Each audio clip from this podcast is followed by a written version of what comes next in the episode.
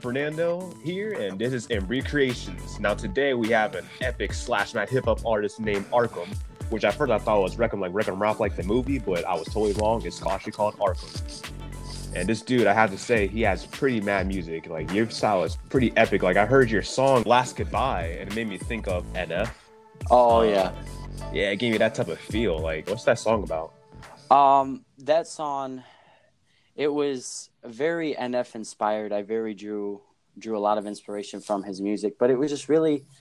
It, I'd reached a point in my life before I started the music, you know, just kind of going through a lot of different things, a lot of different emotions, and you know, I wanted to be able to apply, you know, that sense of you know hopelessness, that sense of you know just not wanting to be here, but kind of take my personal spin on it, but also make something that people would relate to, you know, like have the same emotions and and what was funny about that it was actually written as a poem like Oh. way way before the song the whole first verse was a poem written way before the song was even created and i just i heard it and i it meshed so well together and it really matched um, alex uh, marie brinkley who sang the chorus her chorus was just so powerful i Yeah, just felt really really, nice moved voice. by it yeah and Yeah. so it just it really came together well and you know i always wanted to be like that out of box musician you know. Some people don't want to talk about you know suicide and understandable but i'm like you know i want to try to take on that topic head on you know address it let people know hey it's okay to talk about it you know.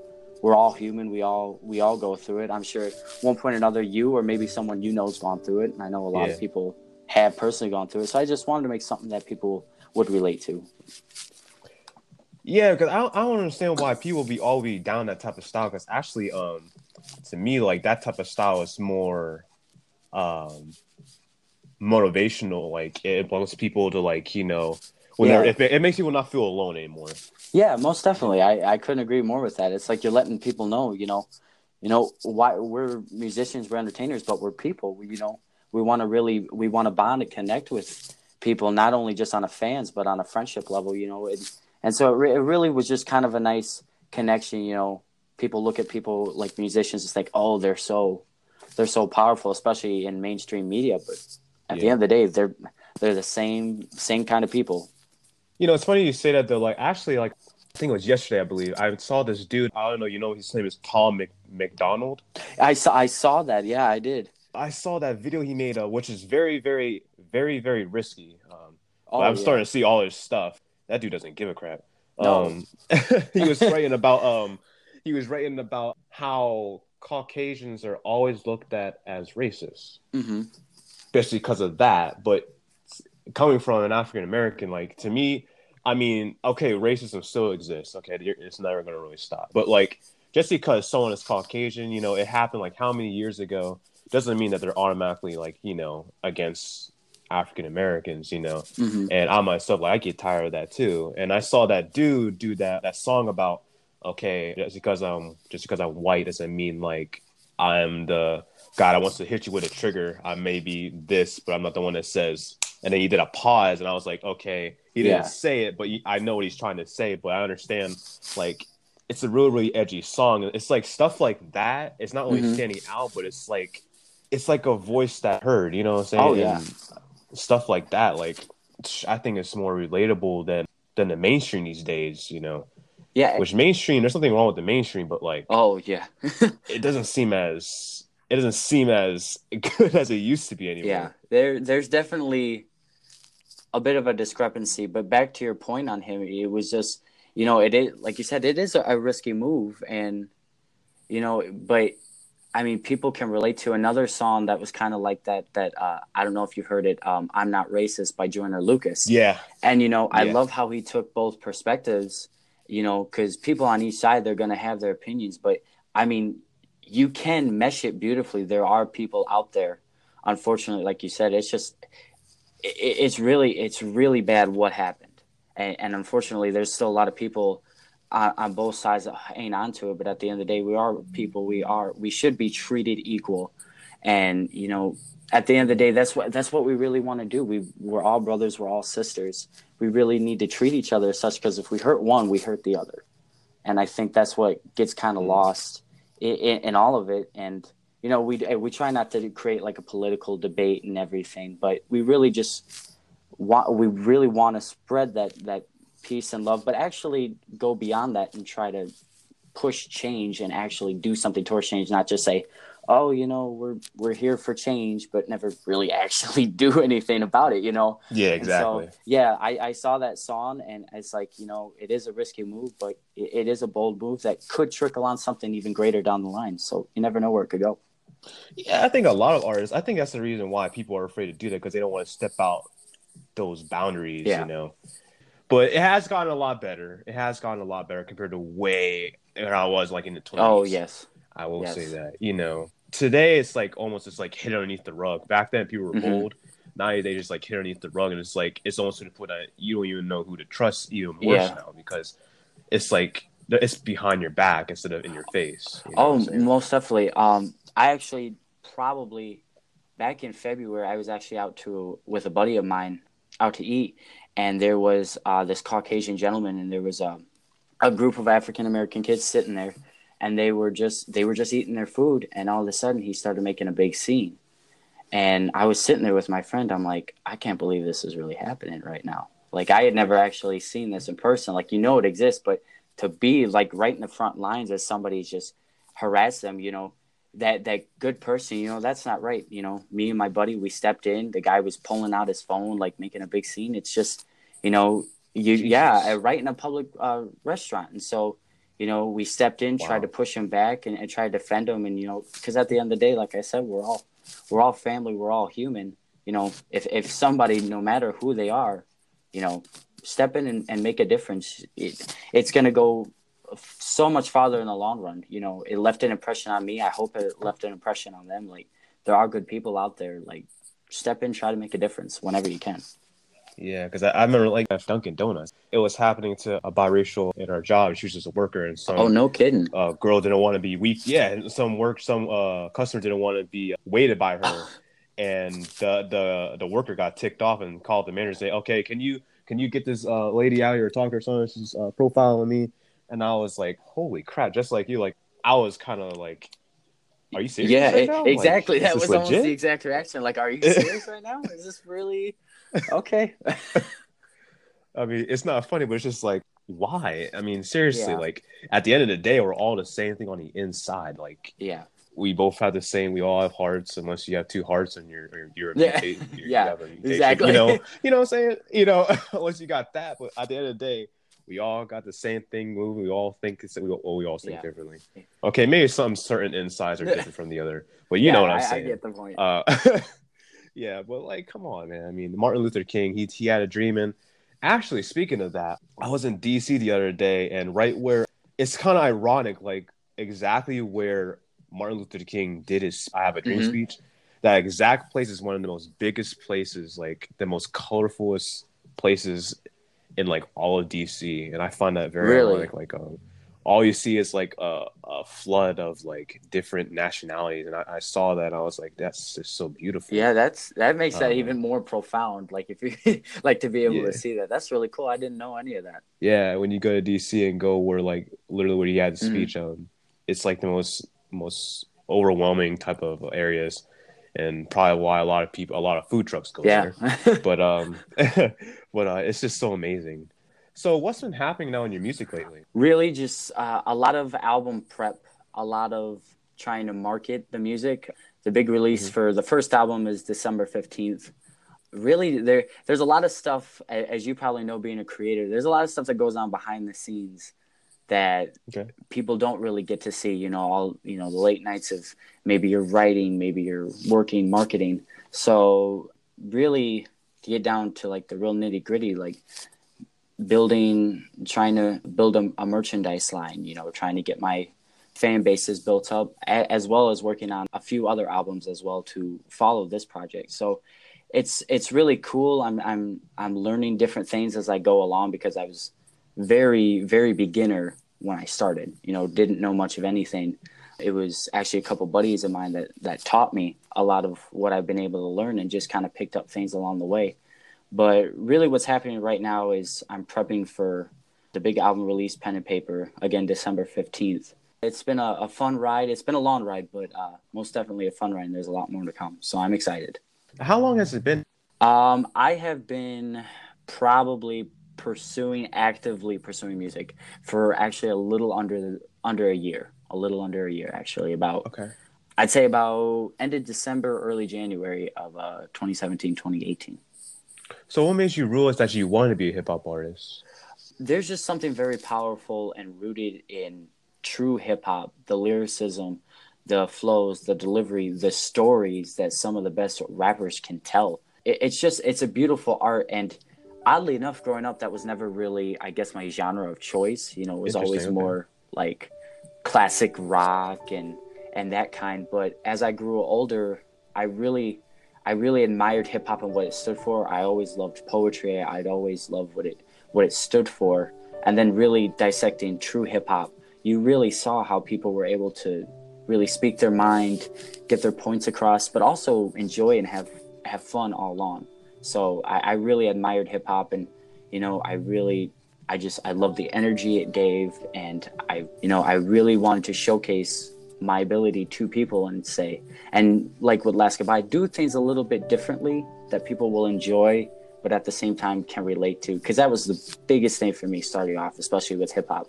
I want to be able to relate to people and, and just you know i'm just a, a, a real guy who's just trying to uh, pursue a dream and hopefully people enjoy it. So that that was really my big uh, motivation for hip hop I wish that was said more because I noticed that that's mainly only said in the underground industry. yeah I'm- it's never really said in the mainstream industry, you know. Yeah, and it and and sad, and and we both know growing up, you know, there there was good music, and but there's There been a, a shift over. I'd probably say the last few years, especially. I think it started Um, like uh two years ago, not even that long ago. It Yeah. really, it was recently happened. It it's it's just like one day, it, it just like it was like weeds. They just grew, they sprouted, and they spread. Uh, like I don't know a better way to put it, but you know there there is good music in mainstream Yeah, music, is. but at the same time, it's just it, there's almost like a disconnect. Like people make music just to keep making music and stay relevant. Where I feel like the the message and and the genuineism of all of it is kind of kind of forgotten. And, and and it's sad because people people don't live these lives that mainstream media tries to portray, and it's you know it's a lot of money and a lot of women and and w- which has their place, which is fine, but Mhm. you know it's for me personally, it's just not very relatable. Is it something I'd listen to nine times out of ten? No, because it's just not.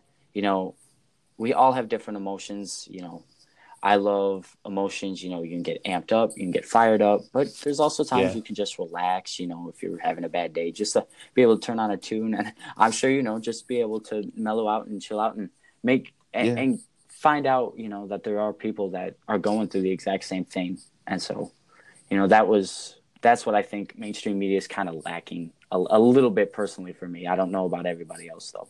No, I think a lot of people agree with that. Especially like I noticed, I think it was about five or six years ago, they started to take away how they write verses. Like back then, before it was like a verse, a chorus, a verse, a chorus, a bridge, and then a, a lot of the final chorus. Yeah, Now these days, it's just like a two line verse and full on chorus, and then a bass drop, and then a Ah. chorus, and then a bass drop. It's Uh, like it's like not even words anymore. It's just like mainly music. It's just basically beats. exactly, and it hurts too. And you know, thinking about it, it's like why are we following such a structure of what a song should be? You know, like you said, there's you've got your your verse, you've got a bridge, you got a chorus, or or nowadays you've got a verse, a two word bridge and chorus and a beat drop. Like, I mean, music's supposed to be spontaneous, it's supposed to be fun, it's supposed to be exciting. It doesn't need to follow like all of these sets of oh, it's got to have a bass drop. Oh, it's it's got to be the loudest. Just, I mean, just have fun with it. Just be natural with it, and that's and that's just really something that you know. I hope a, a lot of people are inspired to do no matter what like you know just just have fun with Mhm. music that's what it that's what it's supposed to be it's like it, it's a hobby for some it's a career for others but it's it's just a lot of fun so enjoy that fun. Just be spontaneous with it. Make it your own. Yeah, that's how it was. That's how it was meant to be in the beginning. Like it's meant to like help you like Exactly. you know get out of like your reality. It meant just like oh crap, I'm stressed out. yeah. Let me put on some Jay Z. Yeah. you know, Exactly. there Uh, you, you know, let me put on some of that. You know, but like now it's like. You know, you know, you know what I think what really started this? The diner. You know, yeah. ever since the freaking song Panda. Fetty, Wa- Fetty song- Wap and Desiigner were the two that I remember that it started this whole thing, and now now you barely hear of them. so Yeah, it's it's like um it's like dramatic auto tune. Now the beat is is, is BA, yeah, but you can't understand what the hell they're saying. yeah, whi- which is most of the time. And it's like it makes you think like I sound like a grandpa, but it it makes you it makes you sound like you're you're like you're 50, but yeah, like it's not it's not you're trying to be old. You're you're legit. You literally don't know what the heck they're saying. Yeah, it's like back in my day. I remember when songs actually had two verses. It's sad. It's sad, but we laugh. But it's kind of true right now, unfortunately. Yeah.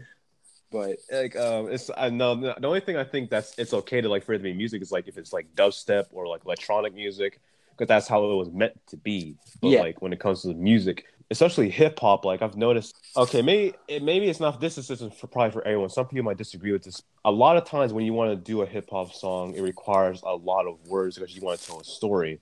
But mhm. a lot sometimes one of the greatest songs that are written in hip hop they require less words.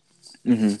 Now, do you do you believe that hip hop should be written shortly, or should it be like a full on long song? Uh, I guess that would be kind of like one of those things. It's you know, make it your own. I think sometimes simplicity, the less Mhm. there is, the better. Sometimes if you, if you've got a specific story you need to tell, sometimes longer words.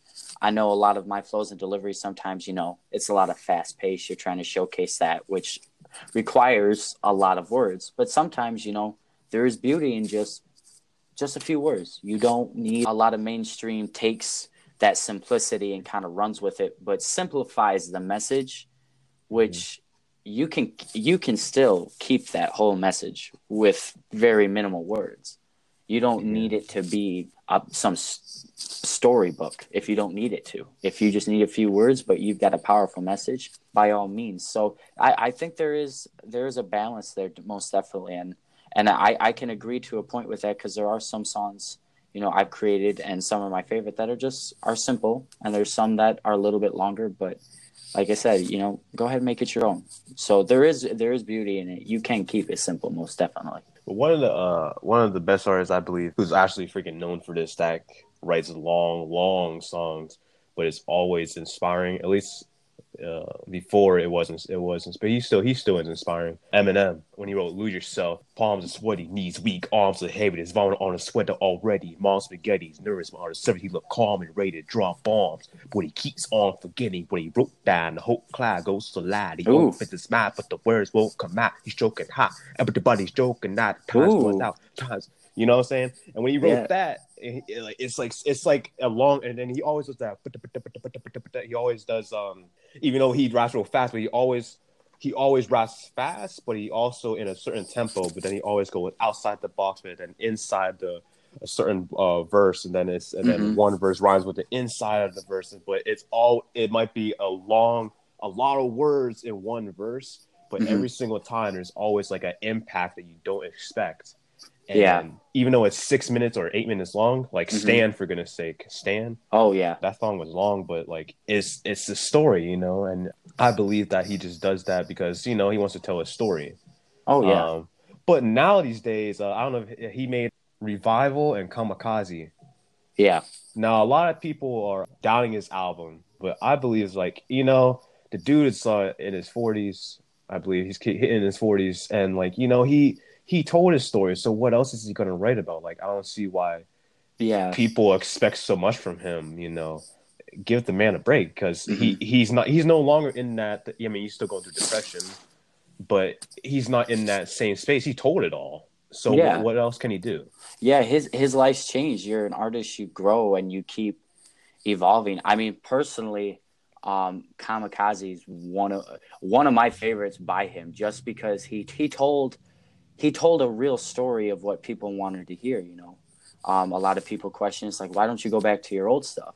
Well, now he gave us some of that. He gave us what we wanted, and he's still being critiqued. So it's like, you know, I mean, he's giving you what you want, but he's telling a very compelling story. And I'm not gonna lie, the beats are fire, and some yeah. of his lyrics are some of the best he's ever spit. And I mean, it was it, it was one of those albums I I've I listened to on repeat. It was just so it's like whoa, like I mean, if he can if he can confront, you know, hey, maybe my last one wasn't as good as I thought, or maybe my last one wasn't as up to your guys' standards. He's like, who cares? I'm an artist. I'm evolving. Like you said, he's kind of told that story, that Slim Shady story. So yeah. with a lot of artists, once you've told that story, I mean, you can keep building on it, but after so while, you're kind of just, I, I call it buying into a brand.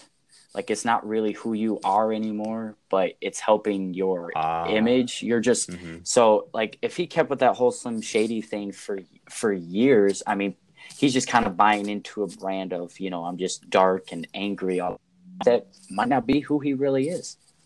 So, I mean, if we can't enjoy his music as a different Eminem, then, you know, at the end of the day, you're not really a fan of his music. You're just a fan of like that sound, which has its place. But, you know, you accept an artist for an artist. You know, if they're staying true to who they are, by all means, keep creating because at the end of the day, you want to be different, want to be spontaneous. And, and personally, I, I love, I've loved his last project. I thought it was uh, yeah. one of his best. So it's like when freaking MGK tried to go against him, and then all of a sudden, okay, I'm, I'm going to do this only do this one time, and he, he I heard MGK wrapped up. It was it was all right, but then yeah. I heard Killshot. And I heard it. I was like, I was just laughing the whole. I'm like, dang, what? You know, yeah, because it's like how could you come up with that MGK response? All right, all right, all right okay. I, yeah, I don't know what to say. I, I, mean, he he won me over when he said, "Is that like Cheerios or oatmeal in the bowl?" And when he did that, referencing MGK's video, I'm like, "All right, he won. He's, he's good in my book." And I'm not gonna lie, I thought MGK actually had, you know, yeah. some very compelling, very good bars, and I thought he he kept going at him. He didn't get too far off track. The auto tune chorus, I didn't really understand, but you know he's an artist and you know he, he he's made a lot more music than I have so I'm I'm in no seat to judge but I in my book after Eminem said that one line I was like oh you you can't really recover from that right now. Maybe, maybe try again but yeah. But and another thing with like that got to me with MGK's Rap Devil when you put that song on your album it's like you know when it first came out it seemed spontaneous. It seemed like all right you know what? I'm clapping back to his to his album but then you put it on your album i don't know for me that just kind of took that dynamic energy yeah. away from it because it's like okay you're just putting it on your album to sell it you just went after him for the clicks more than actually yeah, going after him come to you yeah mm-hmm. exactly and i was just go like, to your um your album it's not it's like like what Eminem he just made it a single yeah, exactly. on his album, you know, just so people can go to his album. Yeah. So to me, it's almost like that's like the whole point he went after in the first place. Yeah, I mean, for MGK, it was more like he's starting his own album story, which I don't know. It it, it kind of lost a little bit for me that song. I just thought like you know just leave it as a single. Let it be its own thing. It's not a part of any story. It's it's going after M. This is your this is your own beef. This is your own story. Leave it off your album. Like let your album be its own thing. It can stand by itself. You don't yeah. need that. And if you do, then you might need to go back to the drawing board. so I saw one of his interviews, and uh, that's actually one of the things that Eminem said that you're only coming after me because I only know what he said was I don't want to go go hit back at you because I know for a fact that if I hit back at you, it's going to give you publicity, and I don't want. I, I, what's the point in in rooting for you when you went against my daughter? Yeah, exactly. You and, know, and so like he didn't want to take that hit, and he kept talking about it as his daughter. So he's like, you know what? Okay, whatever. I'm just going to do this one time. So yeah, one time I'm done and uh, and boy did he he nailed it. Well, let's put it that way. He nailed it. Yeah. So, um, who would you say is your huge influence? You know, it's tough. I I thought about this for a while since I've started music. You know, I did love the em- emotional side of NF. I love the boldness of Eminem, I really more so now I'm getting into the the the real '90s rappers. You know, Big, Tupac. Tupac Whoa. could tell a story Yeah. like nobody else could, and, and just getting fairly rooted in hip hop. You know, there's there's a a lot of deep hip hop, especially like you said, underground hip hop.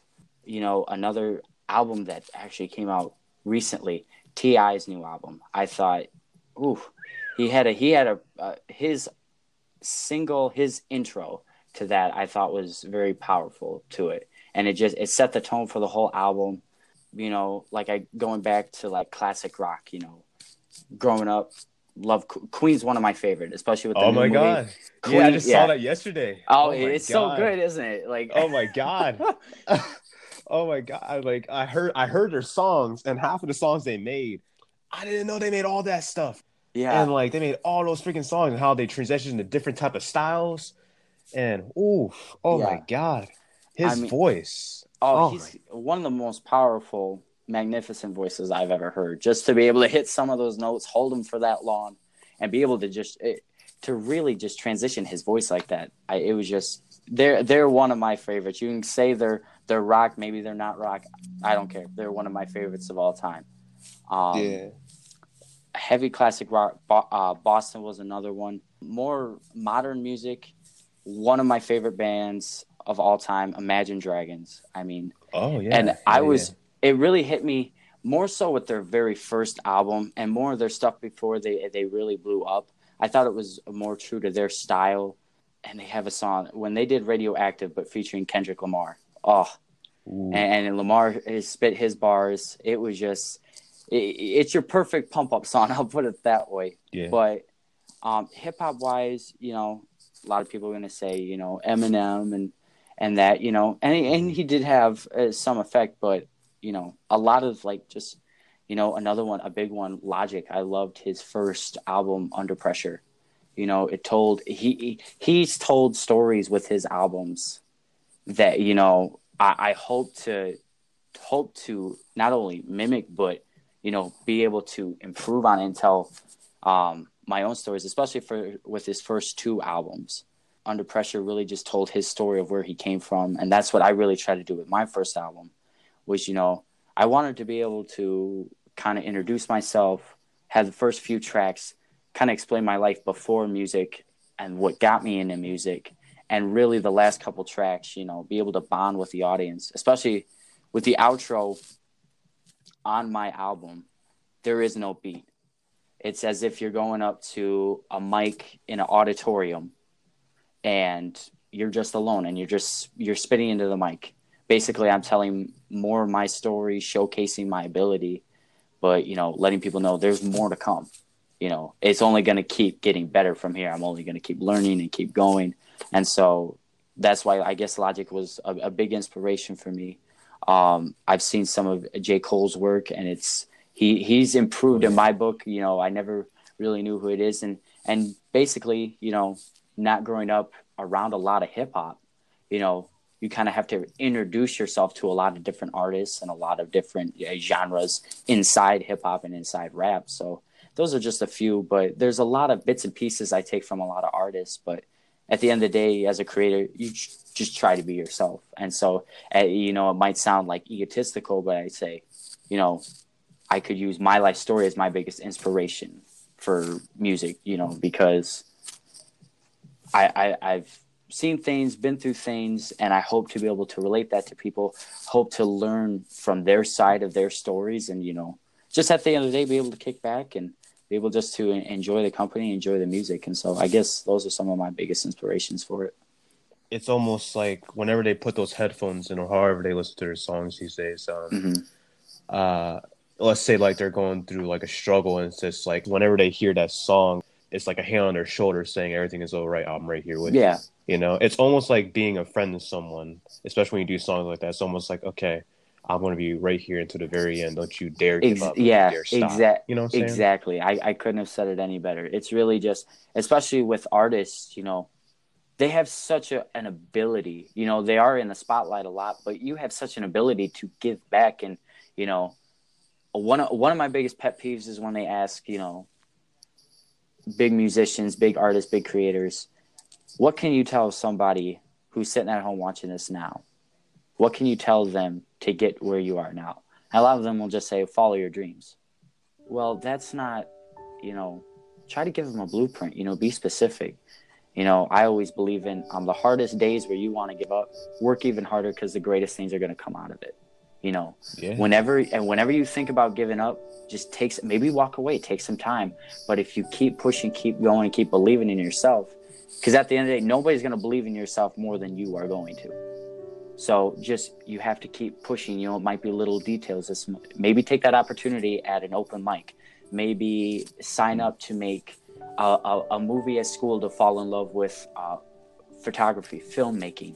You know, just take little steps day by day, and it's it's quite a process. But you know, creators have such a big pull. You know, like you said, put that hand on their shoulder and say, you know, everything's going to be all right. If I can do it, I'm going to try to give the best blueprint to you to be able to carry on that torch, learn from me, and maybe even one day try to be try to be better than me to keep evolving, keep growing. And so there there is a big pull, and so it, there is a lot of good things that can come out of it. But like musicians, just we need to be specific. We need to try to give back because you know people take the time, they take the money out to not only listen to us but to support local artists and you know at the same time we need to support local fan bases you know they're taking the time we need to be doing the same so Well, yeah, it's almost like being a mentor, you know, mentor them. And so, like, like let's say if someone wants to be like you, you know, show like a friend of mine, um, Eva Eris, who's an indie singer in LA. She does this free classes to mentor people through webcam and whatnot. oh really And she literally teaches them how to sing and, and they tell her what they're going. And she's like, she gives them ideas and like help motivate them to help them push to get next level. And not only does it help them, it also helps you too because it brings people towards you too oh yeah you know, exactly. And it brings loyal followers because oh my gosh he's willing to share this with me. I love this guy. I love this girl yeah. you know?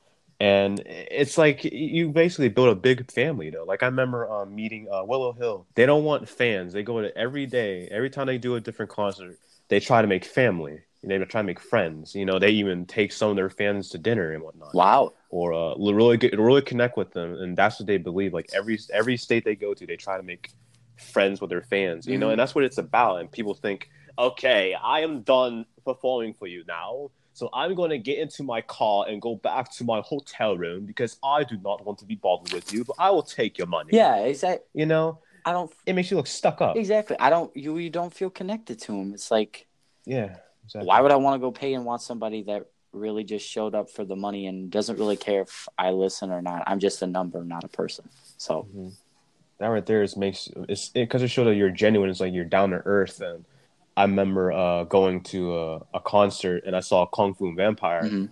When you see his image, it's like holy crap, what the heck? but the dude got mad bars though. But when you see him in person, he's like the most genuine, kindness person you've ever met. Uh, he he even gives you like little tips and he listens to you and whatnot. Mhm. And it's like, holy, the dude was like, we were like waiting in a long line. And he was literally, instead of being inside preparing, he literally walked out and talked to each person in line, like just to communicate with the fans. Oh, wow.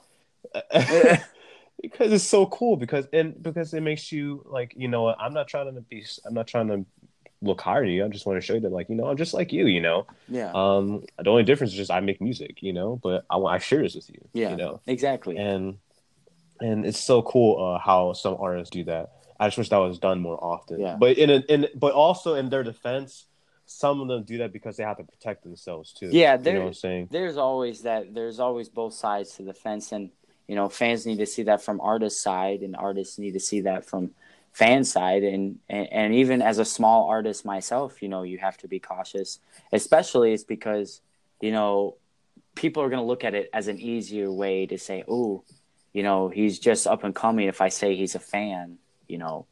I, it's an easy way to gain access and so you still you do have to say on on the alert on the offense a lot but you know especially when i'm able to perform when i'm ha- have the privilege to perform i like to get the audience involved. I like to go out to the audience perform in the audience. You feed off that mm. energy and then they're like oh my gosh i'm now a part of the show.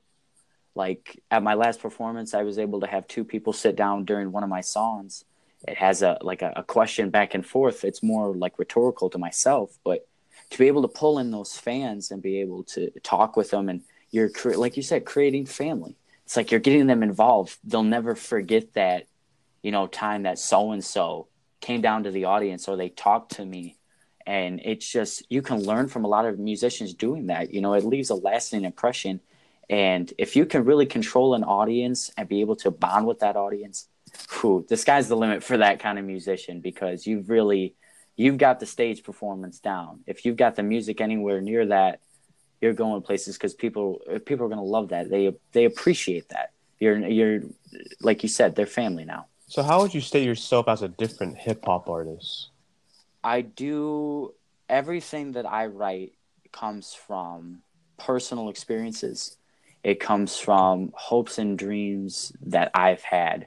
It comes from 100% me. Everything I write comes everything in a song I write. It comes from me. There's nobody else. Um, if there's features on my song, those features they write their own bars. We talk about it. We go over it.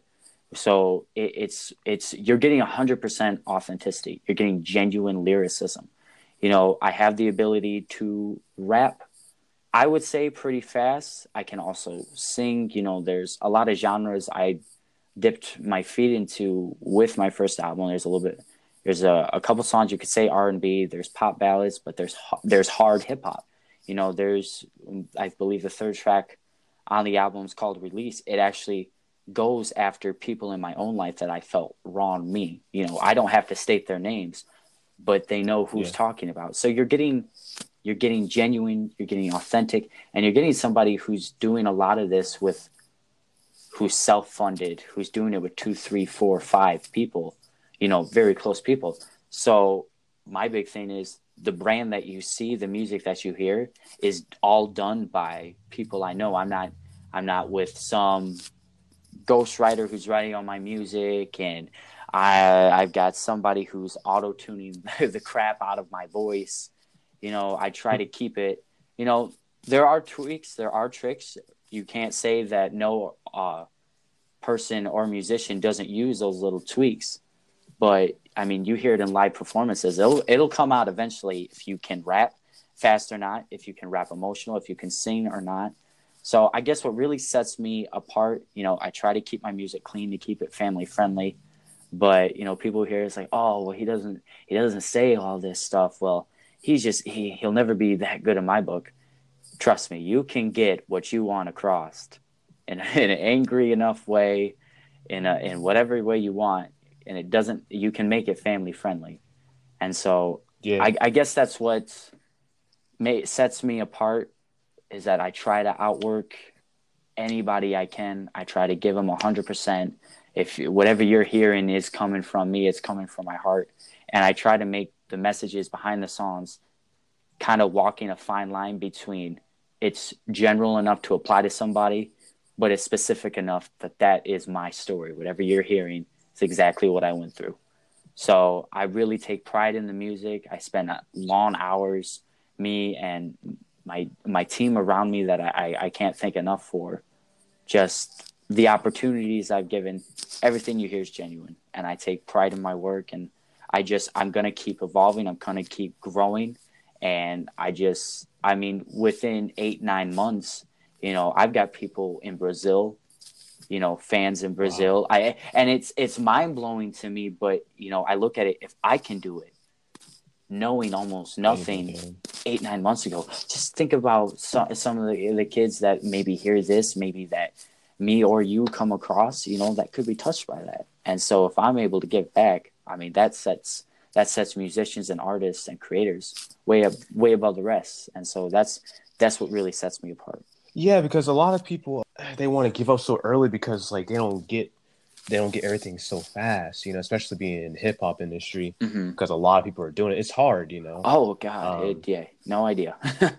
it gets hard, so like so a lot of people just want to give up, but you just got to keep on, especially in today's day and age. Like everything is done, you can do it literally yourself, mm-hmm. but it's it's better when you have a team. Yeah, but you can literally do it. Like you just got to keep on going, keep pushing yourself. You don't need someone to manage you you can look for different places to perform at and give them a mm-hmm. call, tell them what you do, and connect with them. Yeah, uh, you, you can't you can't just sit on your butt and expect people to find you. You have to get your name out there and move. Exactly, and that takes a lot of long hours, and some people don't realize that. You know, you might and and doing it all yourself. There's a beauty to it because you learn so many different things of how everything Yeah. works. You can apply that to so many different things in your life. You know, Yeah. uh, I, I've being able to do music. I've touched into graphic designing. I've touched into Oh yeah. producing, you know, marketing, um, communication, you know, building building friendships, but building business partnerships. I mean, you learn you learn what goes As on. go, yeah. yeah. And so you really can apply that to everyday life. And so there's a lot of valuable things you can take away from that. It's not just music. And like you said, it's hard. It could take I personally I've had this conversation with myself, you know. Right now I've got four albums planned ahead. So yeah. And you look at it, if album a year, that's four years. I might not even make it mainstream in four years. It could take five, it could take six, it could it could be never. But like you said, you, you just you can't give up. And if you believe in your product, and if you like, I've seen results. You know, uh, being able to meet so many different people.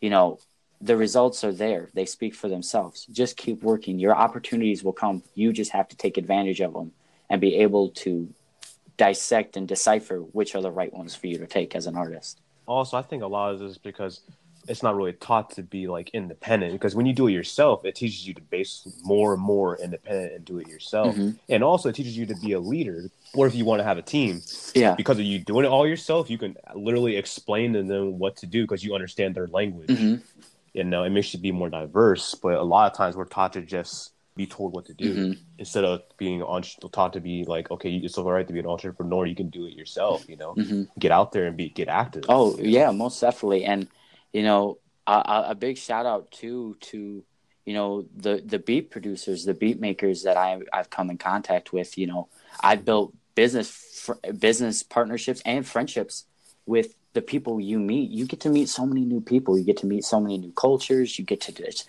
connect and you know be able to really. I the word slips uh, from my mind right now, but be able to you know connect and you know maybe this producer hears your music maybe he loves it he shares it with somebody who shares it with somebody you don't know you're just you're really you're connecting you're building like a big web you know the, the people you meet i i've made lasting friendships through this that you know i would never regret i've i've had the privilege of being on this podcast with you you know opportunities like that just they Yeah. they don't happen every day but you know if you're if you're willing to put in the work i mean the benefits, you know, the the mainstream is like, oh, that's like the cherry on top. But just what you get to learn, the people you get to meet, you know, enjoy enjoy being, you know, just making music your own. Because one day, if you ever hit mainstream, you can't go back. You know, you can't you can't enjoy those moments where you and your buddies are just in a in your room, sitting at a mic, just just laughing it up, maybe eh, maybe having a drink together. take it serious Yeah, you know, enjoy enjoy the enjoy the moment. Enjoy the small moments, Yeah. enjoy the big moments. So So going back to the uh, beginning, like what was it like when you first performed and started? Oh, it was very nervous. Um, Okay. but personally, I- have always been shy to sing or rap. I've always I've always told my family I'm like that is that is the most nervous thing you could have me do, and I mean out of anything.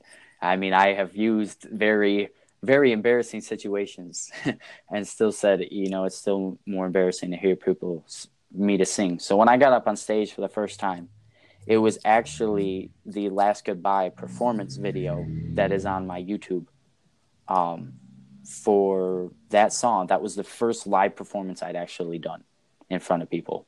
And so Wow. it was very, I don't even know that. yeah, it was very nerve wracking, but I had confidence in myself. You had worked this long, you know, these people are here for a good time.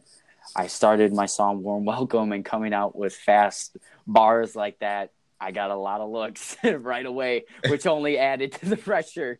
And it's like, all right, well, now we got to top this.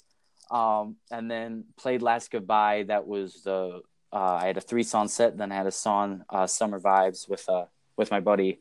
And it was, it was very nerve wracking, but you know what? It was a lot of fun. I wouldn't trade it. I really wouldn't. everyone goes through stuff like that in the beginning, and also to go back to what you said, like enjoy the moment.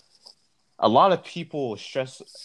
A lot of people when they reach top, they're not really all that happy either because it's like it's time to get more serious now, and like you lose that moment where like it used to be like you used to have fun and you used to enjoy music, and now it's time to take it serious. Which there's nothing wrong with taking it seriously because we all have to grow up, you know hmm once you hit the top and you're done, you're you're you're basically done. It's like what now? Yeah, and there's and you know, and the risk taking.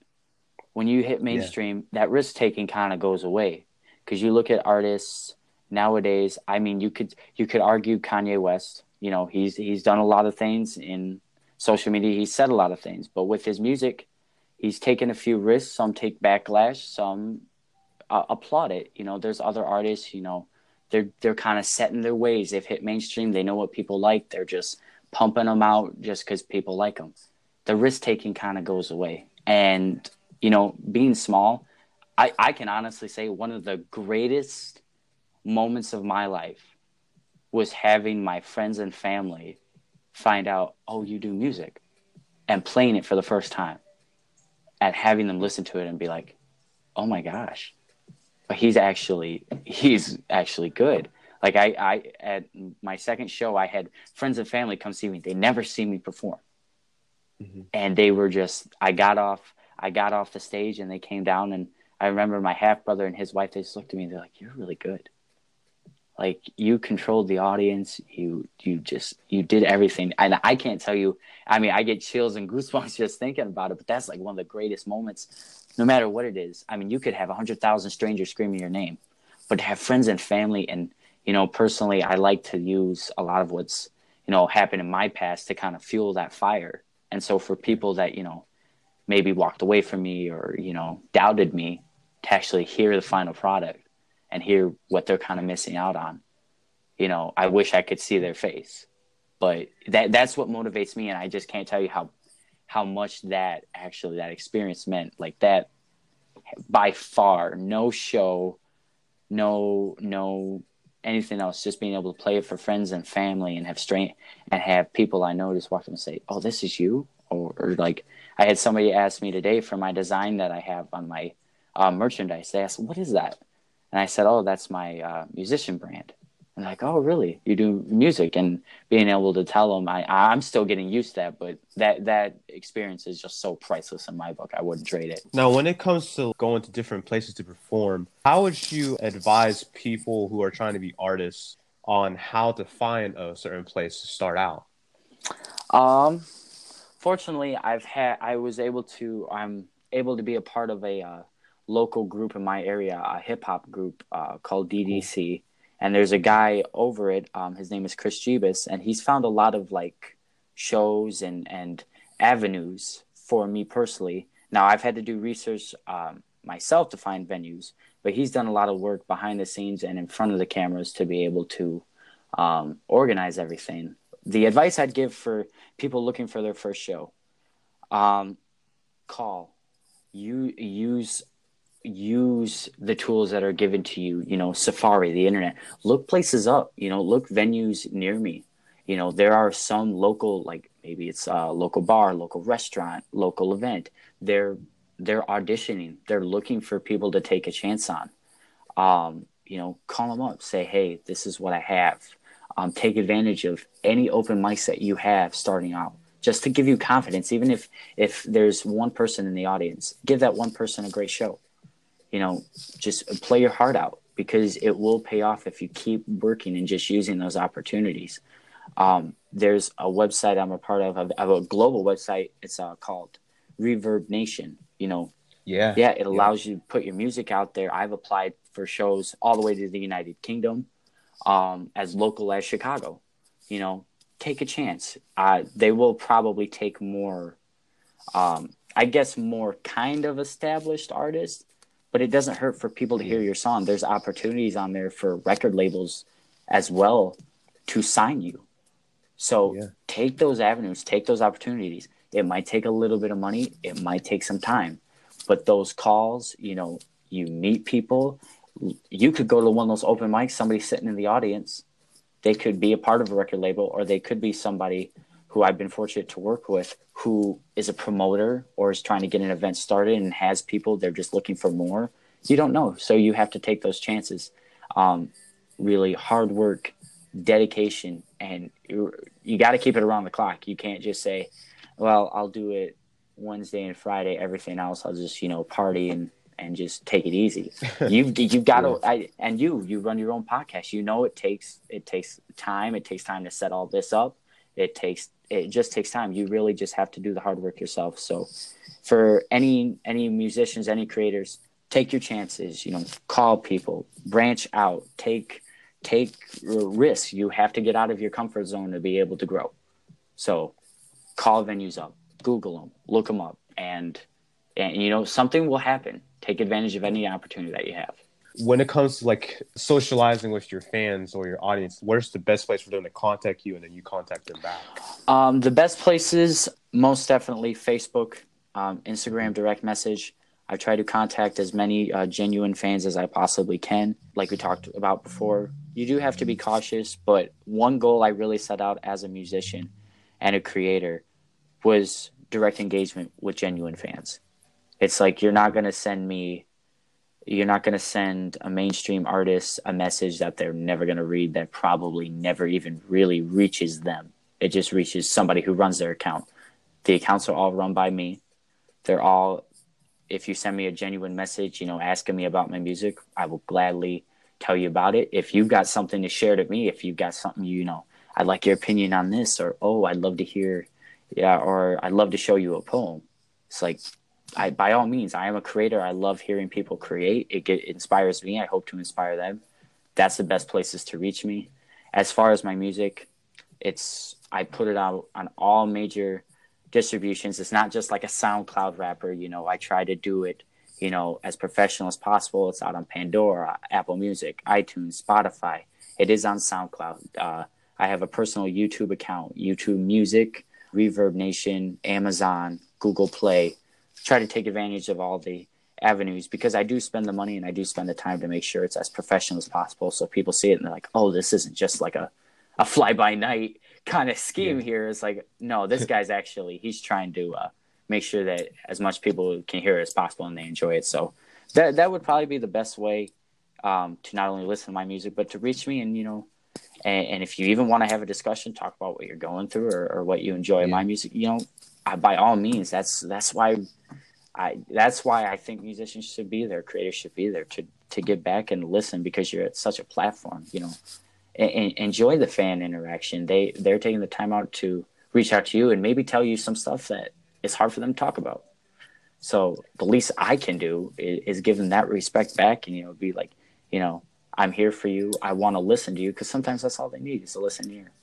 I don't know if he still does this, but I remember when he was when he used to own his label back when he was smaller. Mm-hmm even when he was a little bit bigger. Hopsin did that a lot, but he did do like Skype. Oh, no kidding. Yeah, he did like a Skype, uh, like a group Skype session. It was like once every couple of weeks, but that dude was mad dedicated. He would talk to literally everyone, like through put them all in one group. And wow, that dude liked to joke.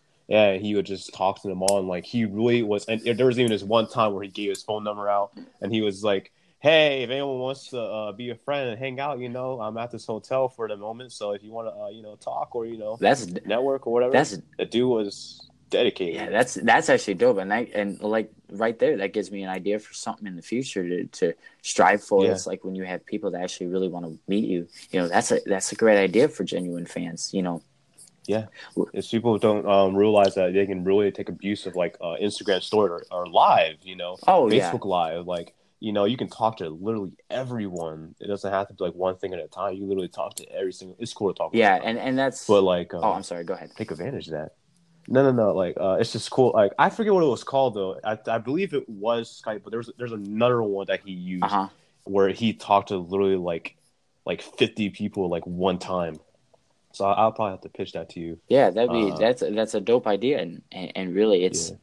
I mean, Instagram Live and stuff like that. Those are tools that musicians. I mean, it makes it easier and it makes it harder for musicians now to be able to do that because, like you said, so many people are doing it. But those are tools to reach people that artists never had even 10, 15 mm-hmm. years ago. So Yeah. it, it's such a it's a great opportunity, and it's one I personally need to use more. I've used it a few times to thank people, and I try to make sure to thank as many people as possible. But yeah, that's a that's a tool I I definitely need to start using more. But I knew Hopsin was dedicated. Like I heard stories like that he's a his own promoter, does his own stuff, and like that's like, dang, that's impressive. Like that man never takes Yeah. a day off, and ever, like ever. Nah. I don't think he does it now anymore because of like him being more like developed now. That was back when he was when he was still in um Funk Volume. Oh, Even but even when Funk Volume blew up after he did that music video with Tech N9ne, he still did it. yeah, he still did. But I don't know if he still does it with under under uh, undercover prodigy now. But uh, yeah, that dude was madly mad mad dedicated. He did literally anything. But one good platform to use right now because it's still it's, it start it came out in June I believe of uh, IGTV. oh Uh, yeah, there's not that many channels out now, so it's good to like you know utilize that while it's still a bit practically new, or even Snapchat. Oh um, yeah. Snapchat is it's a phenomenal way, and and it, it, there's just so many avenues. Like you said, IGTV. I mean, the ability, and I, I love it too. Where uh, Instagram now for business accounts will let you like highlight maybe a moment that you've shared and keep it on your page. on your page. Yeah, it's like keep it right there. It's it's a link to everything. I mean, you, social media is. I mean, it's almost vital for an artist nowadays. Like you, you have to have some sort of social media to connect with people. And so, Yeah. yeah, Snapchat, Instagram TV, those are great tools. And here's another good idea for you. Um, like uh, uh, even like when you meet someone in person Mhm. and you want them to follow you, there's this new thing now. Uh, I think it's called QR code. It's like that little barcode, Oh yeah, yeah, and yeah. uh, yeah, you can put like you can put that like in a business card or something, and then like show that to them. And then they can they can just pop that on their phone, follow me on on Instagram, whatnot, and you can link it to that barcode, and then they can just pop, and there you go, just pop it there, and then you know meet them when you're meeting them in person, and you know that's a good way to like get your name out there, you know. yeah, that's actually a good Yeah. idea. I've never thought of that. Yeah, there's a lot of new avenues. Yeah, uh, studying. Yeah, me doing all this, like I, I, like what you were saying, I had to study like a lot of marketing, huge in Instagram marketing, huge. But that's the biggest thing. It's oh, well, you know why? Because Facebook owns Instagram, hmm so Facebook is big. So now Instagram is basically bigger now too, because they uh, Facebook bought Instagram. Um, Twitter. I don't, you know, I don't even know if Twitter is even a good thing to use anymore. Um, it's good to like talk on. Yeah, I personally, I actually don't have a Twitter. I've just Mhm. you know i've looked at it as like what i'm going to try to get across i can get that through instagram and facebook you know twitter is a nice Yeah. tool but it, it it's just it's not my i guess cup of tea It- it's it's it's just Okay. it's a lot simpler a lot easier and a lot i think more personal for me at least instagram and facebook Mhm. to uh get in contact with but but that's just that's one man's opinion twitter can be its own great thing so Mhm. I guess it just It was hot back in the day. Though, Oh, yeah. like now today, it's not really. It's not really. I don't. I, I totally forget. I have the app, and it's like I totally forget it's even there. yeah. the first thing I go to is Facebook. It just sits there. It's like, oh, what the hell is this? Yeah, it's like, oh, I downloaded that. it's wasting up my memory. Oh my god. it's like delete. I need some more space for some pictures. um, but yeah, uh, yeah, all this stuff. Like even there's Live Me. Um, I don't know if you heard of that. Uh-uh. Um, well, Live Me is so basically, and whoever's here listening, um, Live Me is basically an application where you can do one video, live video, but then it goes, it, sh- it can shoot out to. You can use that link and shoot it out to all your platforms oh wow. yeah, there's like a bunch of stuff out there anymore. Like I was like studying all this marketing, yeah, a lot of stuff. But it's still in the works. The only downfall is when you do that, you're you're gonna have that, which I, I think it's stupid. But they're they're doing it for branding purposes. It leaves that that watermark, the live me watermark Oh, on there. You know, that's the downside about it. yeah. That's kind of the reason why I unless I think unless you buy it, if you buy a certain thing, they take it off Mhm. that's the one thing that I think is no no um, to do that. But you know, or uh, you know, Kickstarters help. You know, Manafest does that to do all his albums. Good artist, by the way, uh, hip hop artist slash rocker rocker. Um, Kickstarter helps. Patreon, Patreon helps. Oh yeah. I Uh, yeah. I know a lot of people on Patreon that. Yep. But you know, it's a new world. So it's not like you can sell things in the trunk in your car. You can you can even sell it sell it on Instagram now. Just pop it and promote, link it to your website, and there you go. You can sell songs on your Instagram. Yeah, and it's it's ridiculous. Like, um, you know, I had the idea for a website, but you know, I I was going through my Facebook, your Facebook business page. There's a shop. You can change your layout to add a shop. And, you Yeah. know, I'm like, okay, well, I need to brand the mer- uh, merchandise and be able to get it out there. I mean, how how perfect is that? You already got people looking at your music. Yeah, Now you can advertise all of your stuff right there for an artist, and it's Yeah. like, I mean, you really doesn't get a whole lot easier than that. I mean, if it is, then we're just we're very yeah, we're almost regressing as people because the work that we have to put in is so Yeah. minuscule compared. But like it, it's it, like you said, there's so many tools out there. It's like just take advantage of them. yeah. Even this new thing called Facebook VR. You know, Oh, you can you can probably I think I, had- don't know, but you can probably put the headset on and actually it's actually you're right there with your fan. You know what I'm saying?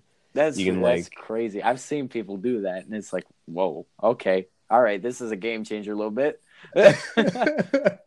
like everything is so freaking new. I mean, it's still like boxy. It's like it's like you're back in PlayStation One days, but still, or like back when Nintendo Wii was a hit with those little uh, avatars and the circles and whatnot. yeah, You know, you- you're going to still look at that, but still, like it's way until it's like the future. You know, like it's going to totally advance, and like who knows what you can do. Probably, um, like I remember, like Microsoft is still doing this, but they're making this thing called Hololens Mhm. and it's like they it's like it replaces your computers and everything is like holographic through the headset and like you can do everything through the head through the headset oh no kidding. yeah like there's sure everyone there's like there's even this new thing like ever since ready player one one Mhm. company took that legit and they actually made a headset that can actually make you feel like you're in a different uh, world and you can travel anywhere in that in that one headset Wow, that's crazy. yeah, you know what I'm saying? So like the the world is so different. So I can only imagine what musicians can do in the future. It's like, oh, so do I not have to tour anymore? I can just have a hologram do it for me, and I can just sit back and watch. You know, they won't know the difference. I mean, I mean, they're doing it for freaking Michael Jackson. oh yeah, They're I've doing seen it for Tupac. I think they did that for Tupac too. Yeah, um, they did it for uh, uh, XXX too. Yeah, it for, and it's like, whoa, okay. it's crazy though. But it, and, and the downside is that like it makes you it makes you lazy. yeah, you know, or too relied on. So it's good to like still do it yourself. But then again, like you can look at it as like, okay, I have to do this right now. So what? How about I finish this album while the hologram me goes on tour for, goes on tour, so I can finish this album and get everything done on time. yeah. They, That's that's the positive side. There's an up and downs to everything. Yeah there's a there's a lot of good things and a lot of um, bad things about technology nowadays. Like you said you can get complacent you can get lazy but at the same time you know it connects you with a lot of people and it it does it does really help. So you a lot of it's just about balance and i and you know this like you know you take advantage but at the same time don't lose that hard work ethic because at the end of the day that's you're only going to go as far as what you put into it. If you only put a little bit into it you're only going to get a little bit out of it. So Yeah. Takes a lot of hard work and a lot of a lot of hours, but it pays off in the end. yeah So when it comes to being an artist right now, like even though we have all this stuff, Mhm. what are some difficulties in being an artist uh, right now that you wish that there was a solution for? for me personally you do lose you do lose a lot of time to be able in to enjoy time with friends and time with family now i'm not saying you completely isolate yourself from your friends and family while making music Mhm. um, but there are little sacrifices that you make along the way for me personally just you know kind of growing up in in, in a very uh, simple household you know keep saying simple when people look at you as oh you're making music you know they think you're out for you know fame and riches and so i'd be lying if i didn't say there are some people who were surrounding me before Yeah. that either don't want any part of it because they they look at it as now he's he, he's maybe a changed person or Oh man, yeah, and so there there is your downsides, but at the end of the day, you know who you are, and that's why I love opportunities. You know, to like be able to interview again, to be a part of your podcast, to be able to explain. You know, it's not. It's at the end of the day, it is nice. I hope to be able someday to take care of my family with yeah, um this being my career and be able to enjoy that, but to be able to touch people's lives and give back. You know, and be able to be like, you know what, this family needs help. I have the ability to help them. And if you're if you're committed to who you are and not changing, nobody says you have to change.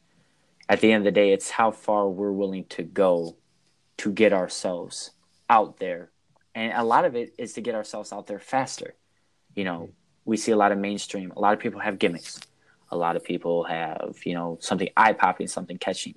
A lot of rap today, when you can call it mumble rap, you can call whatever you want. A lot of people are wearing flashy chains or flexing money or colorful hair or something. It's all just a yeah. gimmick to catch your attention. And and people, the sad thing is, they're almost living by the motto. It's like no pub- uh, bad publicity is still good publicity. They don't care why you're clicking. They don't care if you're like, oh, let me just watch this.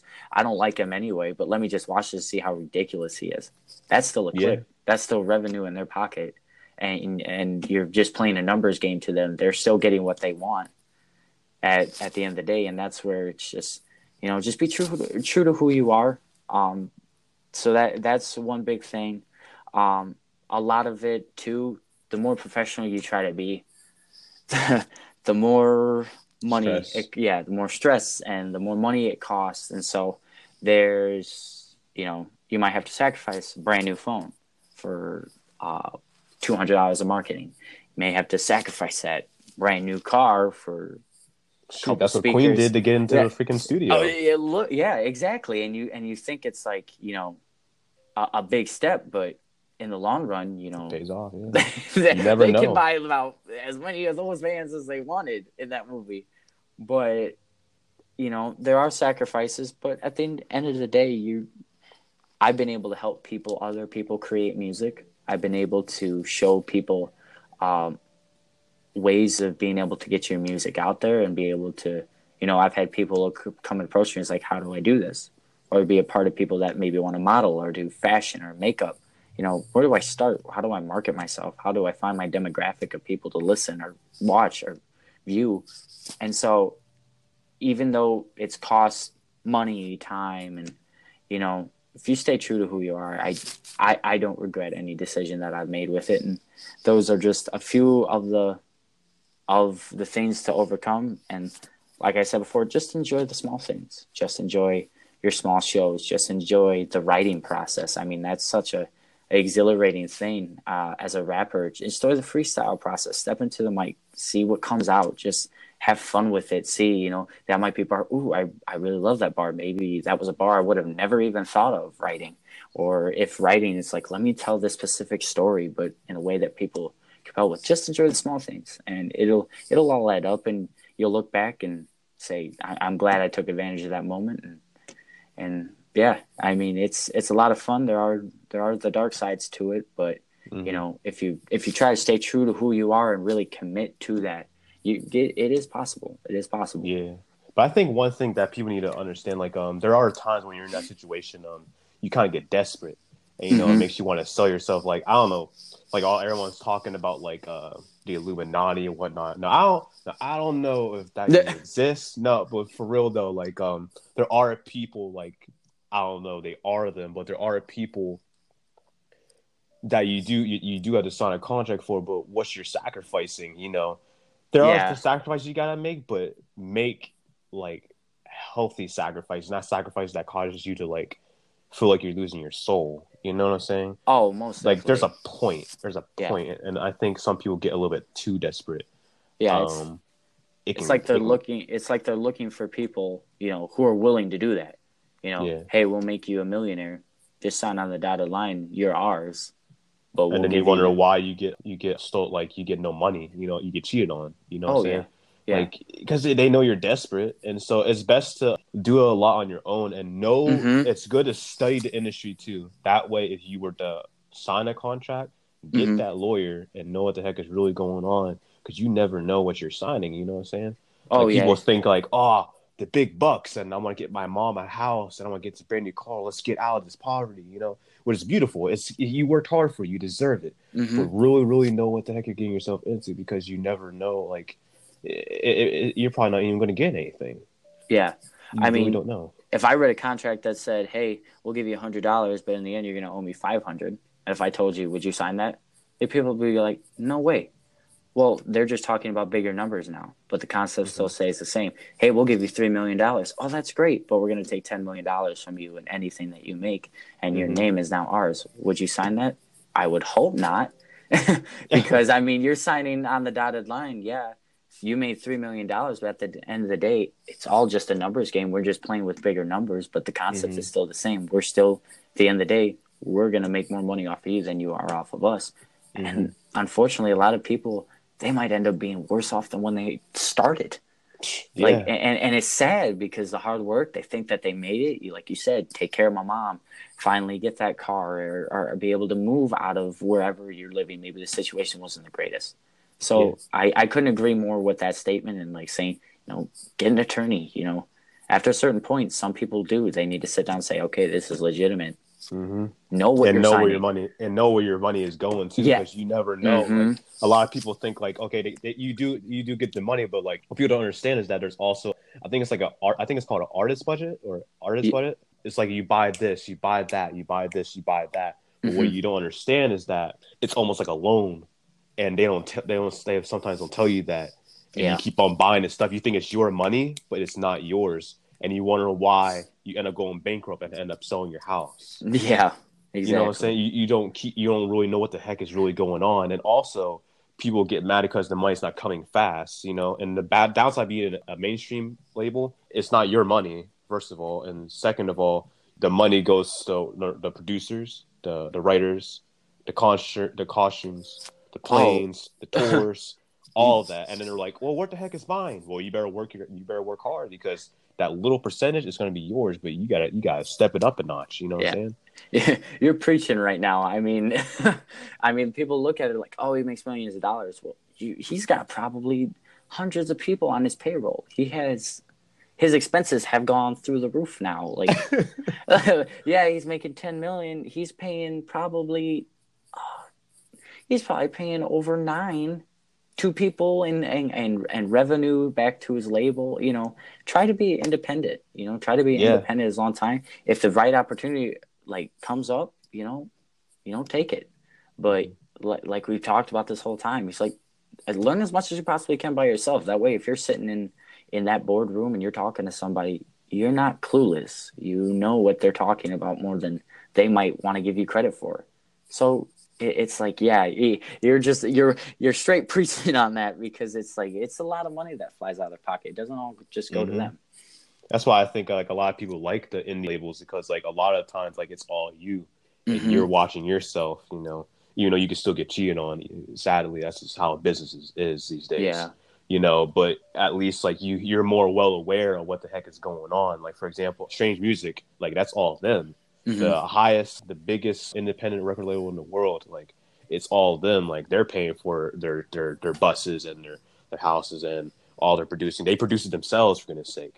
Oh wow! Um, they probably have lawyers. So they probably have like you know, hire musicians to help produce it. Like uh, yeah, psychopathic records. They have people. They do it themselves, but they also have people to help them out too. But they work themselves to get there. Yeah, you know, they all start. Everyone started small you know, mm-hmm. back in the basement and now to a big old corporate that they built by themselves.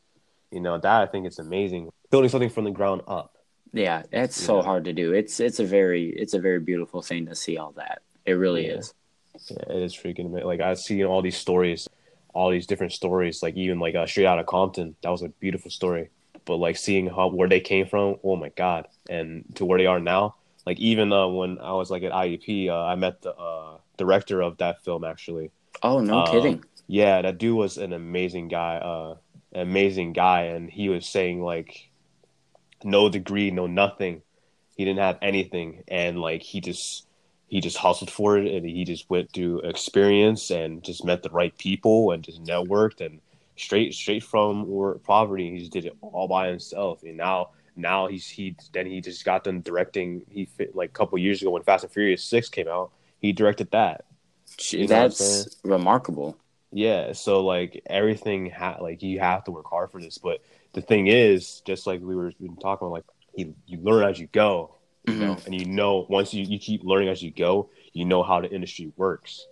It's good to have a mentor, cool, but the more you learn on your own, the more you, you know what the heck is really going on, and you're less likely to like fail. Yeah, because most, you know how this thing how it works all the time. You put it, you know how it works. hmm Yeah, Yeah. most definitely.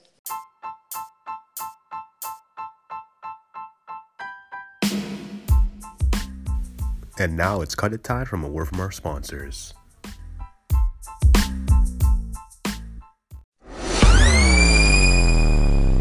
So here's some uh we've been uh, giving some deep talks. Uh, so here's some uh, outside the box questions. Uh, okay, so if you could build a world of your own, what would it look like?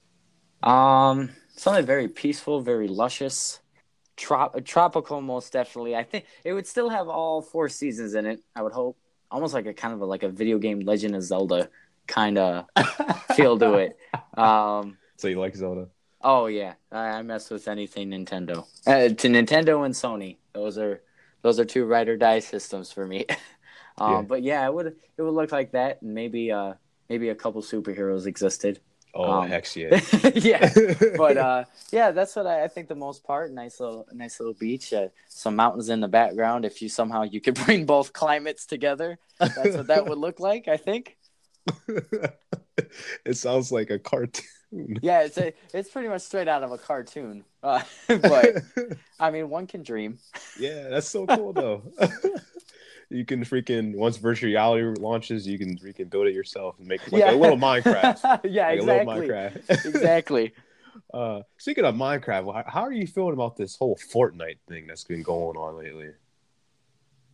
Uh, um, uh, personally, I'm still a, a Fortnite virgin, so I, I've avoided it for as long as I don't know how long it's been out. Um, the dances are comical. I think they have its place. I think some of the tournaments, um, like that, that's just its own. That's its own world. I, I'm a I'm a gamer, and I know how competitive that can get, but I don't know. I really don't know because I think it's it's it, there's a good and bad thing to it. Personally, I don't play it. I'm just I'm just not very big into it. Um, I don't know. I'm curious to hear your, your viewpoint on it because I really I really don't know. Honestly, I haven't even touched the thing. I just seen trailers for it, and I hear everyone talking about it, and it's making me feel like, uh, maybe I should just give it one try because you can play it for free just to see what the heck it's like. And no, because I look at it, but it, what backs me off is almost like it's a cartoon version of Call of Duty. yeah, um, and mixed with Minecraft. And I'm like, I'm looking at it, I'm like, uh, first of all, I'm not 12. Uh, It just seems too childish, you know. Some people take that game really seriously, though. Yeah, but it's it just seems like so so corny, I guess. yeah. Uh, I don't. If you if you put if you put a gun in my head and said Minecraft or Fortnite, I'm taking Minecraft all day. Uh, and I wasn't big into Minecraft when it had that big craze a couple, four, like four years ago, five years Mhm. ago, however long. But no, I'll I'll take Minecraft way over Fortnite. oh my god! Like some people, I, I don't know. I wasn't even surprised they made Fortnite the movie. Like that's how big it is anymore. That's where I question society. That- that's where I start to doubt. Well, hang on, they even made they even made a movie for Teen Titans Go. When I saw that, when I saw that trailer, I was like, "Are you y'all y'all are just joking?" I thought I thought it was just a parody. I Um, know. I like. joking. I know. Now I did see the. I haven't seen the movie. I did see the end trailer scene. So any Teen Titans fan, just go ahead and watch it. I'll put it that Uh. way. I don't know if you've seen it, and I don't want to be that guy who spoils it. You seen Teen Titans Go the movie? I I, I saw the end credit scene of that movie. Oh my god! Yeah, and so I for the OG Teen Titans fans, go ahead and watch it. I mean, I know they're bringing back the old uh, Teen Titans, the original, and they're making a new se- season for it. The, they're continuing it. Which when I saw that, I was like, "Oh, thank God!" Because this Teen Titans Go has got to go. Like this is ridiculous. Yeah, it's just not. It's not the same. I personally, I didn't actually mind it. Is it the original? No, not by any means. It's not the original, which I don't think it really intended to be. But it's like, yeah, there's just something a little bit missing for those OG fans. Like it's just Mhm. not the same. It's like all of them. It's like it's like almost cartoons. If you want to watch good cartoons, you have to watch on Adult Swim anymore. Yeah, it's uh personally like growing up on like Disney Channel, Nickelodeon, Cartoon Network. I don't most of those stations I don't even watch anymore. The shows are just. I, I will admit I used to I used to really mess with Gravity Falls when that was on Disney. Channel. Yes, That was that was one of Oh those my shows. God. Yeah, you understand. By the way you said that, you understand exactly what I mean. with Oh that my show. god, I was intense. I saw the whole thing. Oh, Oh God, my it god. Was, it was a mm, Mwah, beautiful show. now, when it went to Disney XD, though, there was a little bit of a. I felt a drop off. I felt like it didn't get the marketing at, like before, like Mhm. Disney Channel. And that kind of made me disappointed because I'm like, this is one of the best shows available. What do you mean? Like, why, why are you doing this? But Mhm. yeah, I'll stand. I'll stand to that. Yeah. I mean, now these days it's like, uh, like I mean, the Amazing World of Gumball was okay, and like the uh the um the Awesome Show, I think it was, I think it's called. Oh yeah, yeah, yeah, yeah, yeah. I. Yeah, that was pretty cool. But Yeah. like when it came to Adventure Time and my uncle Grandpa, which I was like, first of all, that sounds like incest. So what the heck are you doing? Yeah, my uncle, grandpa. What does that mean? Like, I never understood those shows ever. I, I tried with Adventure Time like once, and I was like, eh, okay. Oh my god! Then they were freaking remaking. Uh, they're bring, trying to bring back Ed, Edd n Eddy and Cow- Courage the Cowardly Dog. Cow- Courage the Cowardly Dog. You know, some of those shows, like I think Samurai Jack did it, Oh yeah, they brought it back and they made it a little bit more adult. yeah. Those are those kind of shows if you're gonna bring them back. Otherwise, they're just kind of just better left Alone. undone. Yeah, left Yeah. it, leave it alone. It was great when it was on. Just don't mess with it. Don't bring it back up and then tarnish it forever. And people are like, oh yeah, remember when that tried to make a comeback? And it's like, e, don't talk about that. Yeah, it's like freaking um it's like freaking how everyone dissed on Dragon Ball GT. Yeah. And now everyone no one no everyone's like, okay, that doesn't exist anymore. Now it's Dragon Ball Super. You know. Uh but like I don't know, they keep on revive I think it's also because like they sold back then, so it's honestly they don't know what what, what ideas to make. So they bring back the old stuff that did sell, but they make it more like if they're on acid. Um, That's what cartoons looks like anymore. It looks like everything is on acid. It's like just wiggly lines. oh no, I'm not. I'm not denying that at all. oh my god there's, there's no there's no there's no meaning behind it. It's like you want to know why these kids got corrupted minds they're watching this yeah, exactly, exactly. i was watching the loud house with my little brother one day and i was like no wonder you scream a lot what the heck is this this is freaking ridiculous you're, Yeah, you're, they're not teaching you anything it's mind numbing. I'll Oh my take. I'll take PBS Kids again. Thank you. I'll take the Sesame Street and I'll take those shows. oh my god back when like Yeah, exactly. Emma's coloring it on yeah, like back that was that Man, makes that's sense Or, scary. like- that's scary. Close. I thought I was talking to Elmo. uh, or like uh, even Kermit the Frog or like the Muppets, like, hey, uh, Kermit the Frog here, and um, uh, we're like to introduce a new show, yay! Like, oh my god, like it's like all this different stuff.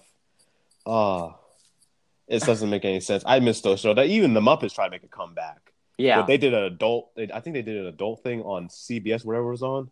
It was like a reality show of the Muppets, and Yeah. I was like, wow. They, yeah, they're the. I never actually saw it. I I'd heard about that. I didn't know if that was actually a thing or not. Yeah, it was, and it only lasted like one season. It didn't last that long. Yeah.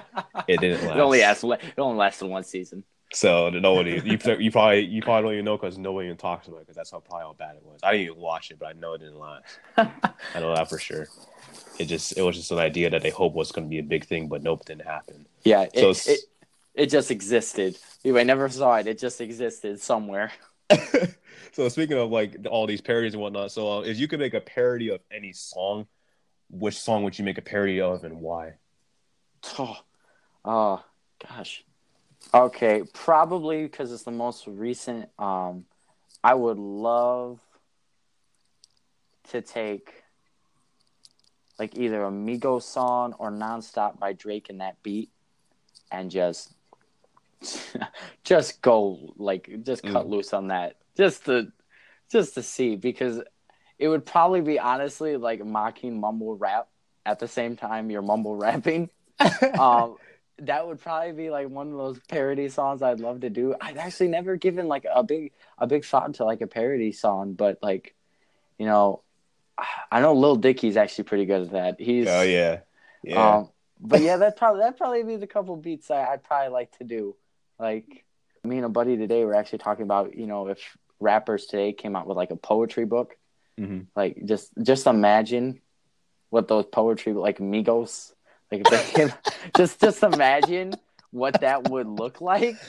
Like I mean, it almost I would love to read like Migos Once Upon a Time story, like a bedtime story. It's like eh, like once upon a time raindrop drop top like it, it would just it would be like huh Like it didn't make sense in the song. Now it really don't make sense. I ain't gonna say no more for any copyright infringement or nothing. But yeah, that would be that that would be the the few few I'd like to do. Oh my god. Oh, speaking of that, like they even did that. Um, I don't know if you saw. They even made a video for like some person did like to a modern hip hop type of style of uh, "Walking in My Pocket." oh my god, he was like, it was like, uh, "Walk it in my pocket, walk it in my pocket." Let's go. Okay, it was like, I was like, what? yeah, it's like really, but All it was right. catchy. I was like, this is stupid, but this is freaking catchy. And I was like, oh my god, Dr. Seuss was a hip hop artist. You know, he made up words. He made up words and he made a story. I mean, he you have to admit it. That guy, that guy made up words. I don't even know what the heck that even means, but he did it. He did it. and He rocked it and he owned it. Uh, more, more credit to him.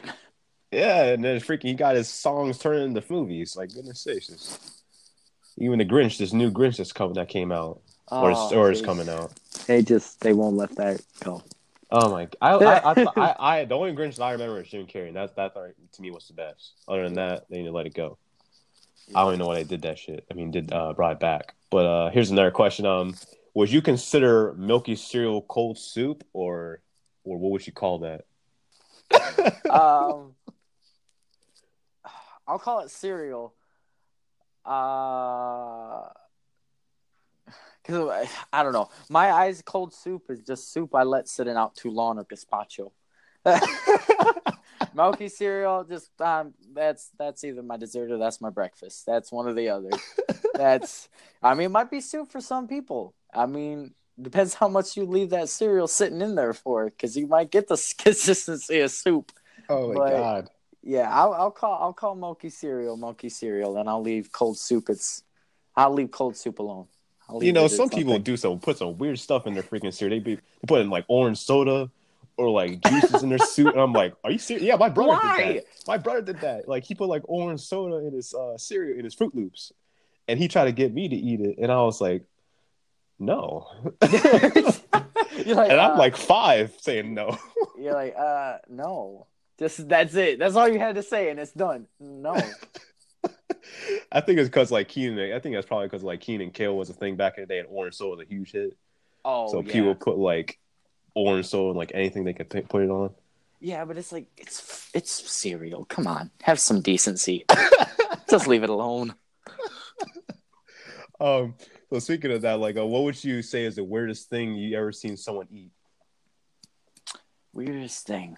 Um, it was my brother actually. He took he he was this was probably like 10 or so years ago, but he took two Ritz crackers okay. and took a piece of American cheese, shredded cheese, and at the time Skittles bubblegum was a thing. What? Yeah, Skittles bubblegum was a thing, and he put it on there and ate it. And ate it all. And I just looked at him appalled the whole time and very disappointed and wondering like why in the world would you ever do that? yeah, it's uh was it your big brother or a little brother? Little brother. And okay, I was that makes like, sense. Yeah, okay. exactly, exactly. that makes sense. But it was like, no, uh, please don't ever do that in front of me ever again. Oh, please. it's like when these kids are eating those freaking Tide Pods. Uh yeah, those are those people I uh again I worry about society. Cuz it's like those are this isn't Play-Doh. Like it's not fun to play with not to eat. Like it's just don't eat it. Please you know when you have to put on the Tide Pods box, you know, not for human consumption, we've got a problem because they don't. They're not candy, in my opinion. They don't look like candy. I've never seen a candy that looked like that or like felt that way. Leave them alone, please. And it's not funny. It's really not funny. You're probably gonna get sick. Brain damage. Like, what the heck are you doing? Thank you, thank you. You you want some sort of drug, very cheap. It's called Tide Pods. Don't please don't. Just don't do this, please guys. don't. And watch people hearing this and they're probably going to do it all over again. Yeah, yeah, we're going to start the trend again, and we're going to be very responsible. Yeah.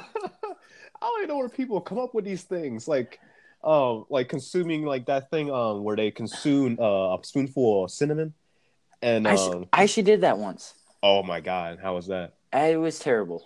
it, I will. I'm not gonna sugarcoat it.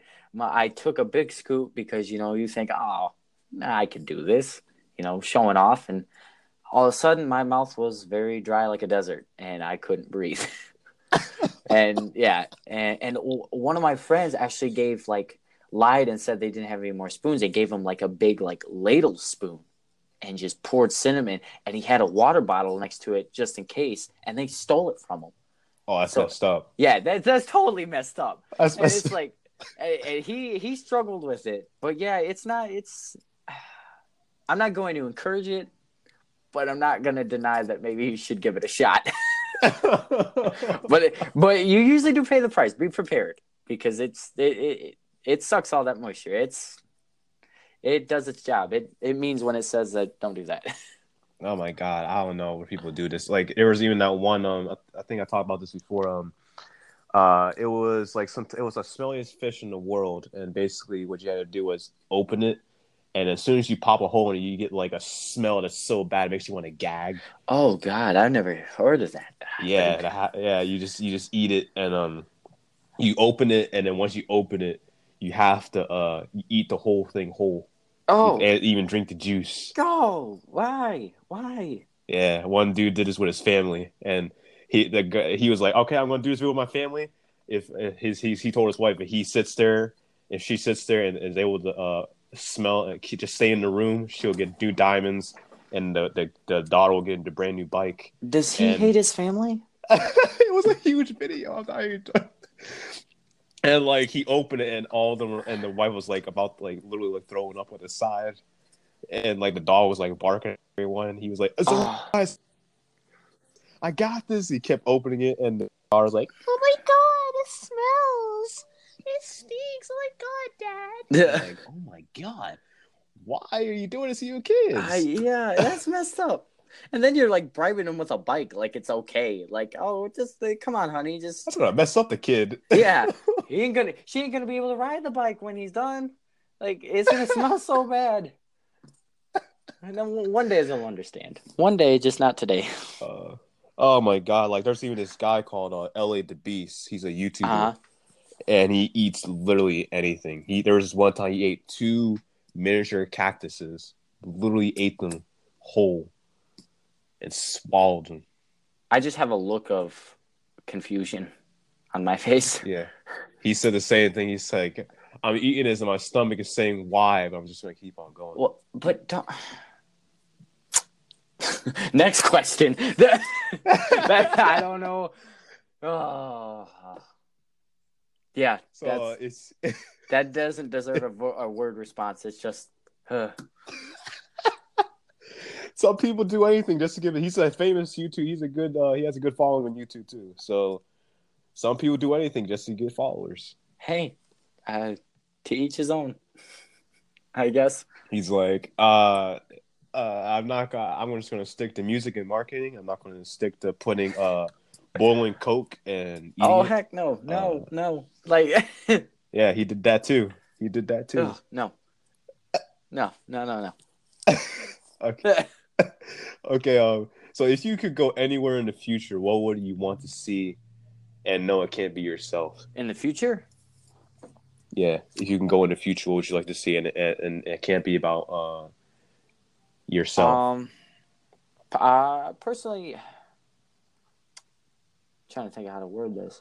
I'm really curious to see, you know, what kind of holds in store for like, I guess humans in society in like the broader specs of you know people always talk about you know apocalypse and and stuff like that i would love to see actually if we ever reach that point um and see and see what the other side looks like get a glimpse of what happened what led up to that but see kind of the other side to see you know what life would look like after that if you're not going to go so like i guess big picture another thing i'd like to see i'd love to see um you know, I'm a big fan of the four, like the 50s and 60s. I just love, I love that era. I love just, mm-hmm. you know, the, the, the elegance to it, the music, the aura of like cities, and I would love to see that kind of make a comeback. I'd love to see if if any, if that ever made some sort of comeback because I think it's like such a it's such a cool era. Like, you know, I mean, you had gentlemen that act like a gentleman. You had, you know,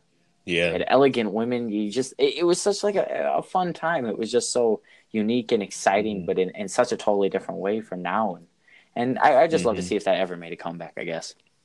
You know, funny you say that though. Like I saw this post the other day uh, comparing the '50s teenagers to today's teenagers. The '50s, they're- you saw them like those gel hair, bad like like grease, looking like they straight out of grease.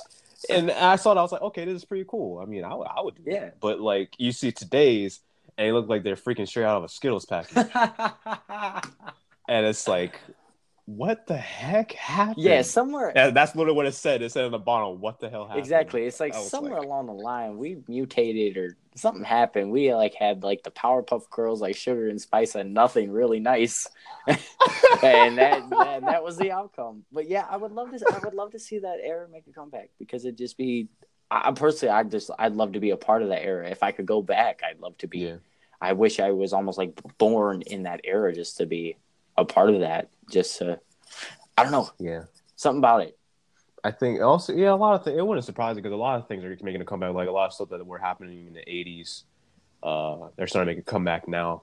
So it wouldn't surprise me if a lot of stuff uh, from way, way, way, way, like in that area would come back. hmm Like even when it comes to like fashion, like the fashion in that area was freaking phenomenal too. Oh, most definitely. It was freaking crazy, and the music, oh, it was pretty intense too. Yeah.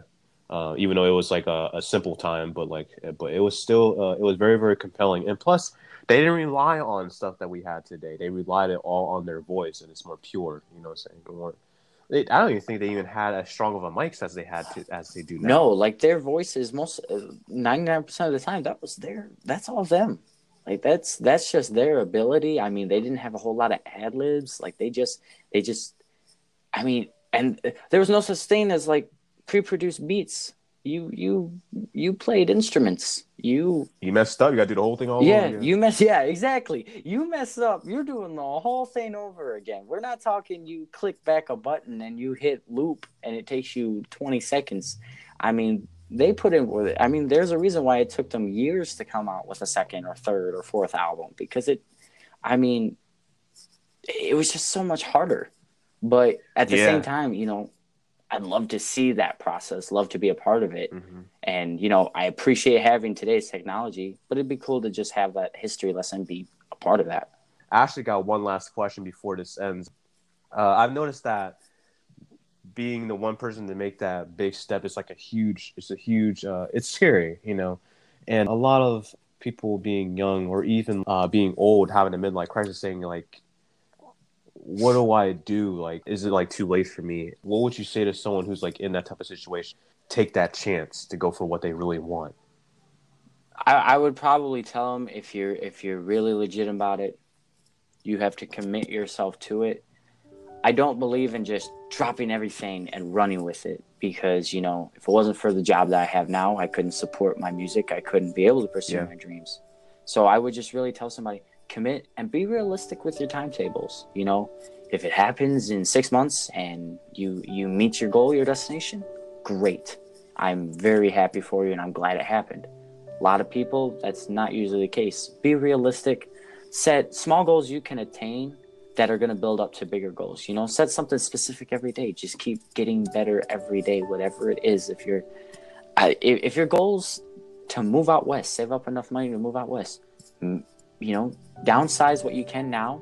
Make changes. If you're trying to get into music, if you're facing a midlife crisis, whatever it may be, just be specific with your goals because you don't you're you're going to know yourself the best so know what's going to motivate you find your motivation commit to it and be realistic with it and use what you have around you to fuel that you know use your job to fuel your passion make sacrifices and buying different things and put it into your passion put it into your goals put it into your dreams i you always constantly need to keep getting better never just settle and say i'm good enough or I've reached my top. You can always you can always strive for a little bit better and a little bit better. And along the way, you know, I believe strive for perfection along the lines you're never going to reach it, but you'll attain greatness. So really just, you know, pour yourself into whatever it is and you know and, and and have as many people a part of it as possible. You know, it's a journey with all of you. Like just have fun with it. So really just commit, you know, really if you got questions, ask questions and be realistic with your goals and set minimal goals to obtain to build up to whatever it may be and, and just really just to never lose that that that fire for your dream or your goal because once that kind of dies i mean you got to ask yourself you know why am i why am i here? Why am i living if i've just if i've got nothing to dream for or strive for? If you've felt like you've reached it all then you know you got to keep pushing. You got to find something new. Try to find a different avenue. And so that's why i applaud a lot of big musicians who who dive deeper into maybe it's uh, a different genre of music. Maybe it's television. Maybe mm-hmm. it's writing. You know just have fun with it. You know, you're you're not just a musician, you're an artist, you're a creator, you know. Do do as many things as possible or you know, for those people that have worked all their lives and are in, facing like a midlife crisis and you're still t- trying for that one dream, don't give it up. Cuz even even the small things will make that dream so real and so and so worth it. So that I think that's what I would probably tell them. Well, thank you so much, Arkham. And also, um, where can we find your music at too? Um, you can find my music on Spotify, YouTube, Apple Music, iTunes, um, SoundCloud, YouTube. You know, I, I always say it. I mean this from the bottom of my mar- bottom of my heart. Every follow, every listen. You know, you may not think that that matters. Oh, it it it not only makes my day personally to know that you took the time out, but it it does matter. It does add up every every stream you listen to is is revenue to support more music.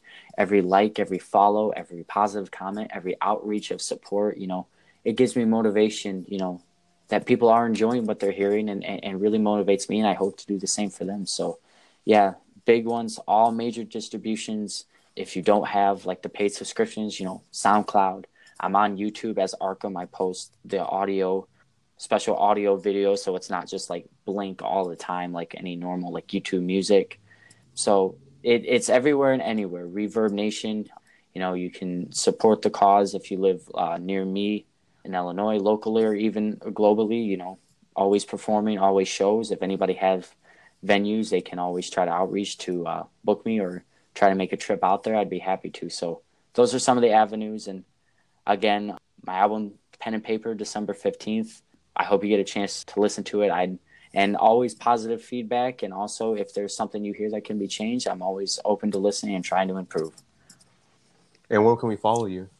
Instagram, Facebook, YouTube, uh, and SoundCloud as well. You can follow me to stay up to date with music there. You can follow follow me on Spotify. You can also, I believe, follow on Apple Music if I'm not mistaken. I could be wrong, so don't quote me on that. But those are the big ones, especially on social media, to stay up with that. It, it really helps me out and lets people know what they want to hear next, what they want to listen to, and kind of helps me dictates also as well for singles to release. So fans actually do have a big outcome on the music of mine that they can hear. So like I said, every like, every follow, everything, it all makes a difference, and it's much appreciated. Well, I thank you for being on this podcast, I really appreciate it. Well, I appreciate good, it. it was a good talk, yeah, man. Yes, it, I had a phenomenal time, and I appreciate you asking me to do this. Yeah, no problem, man. So uh, thank you all so much for listening. This is Arkham. Make sure to follow him and support his music. He's a really great guy. Thanks you all so much once again for listening to everyone, and always remember to be unique. This is Fernando signing off until we hit our next story. But before I go, I just got one more question for all y'all who are fighting for your dreams. What's your story?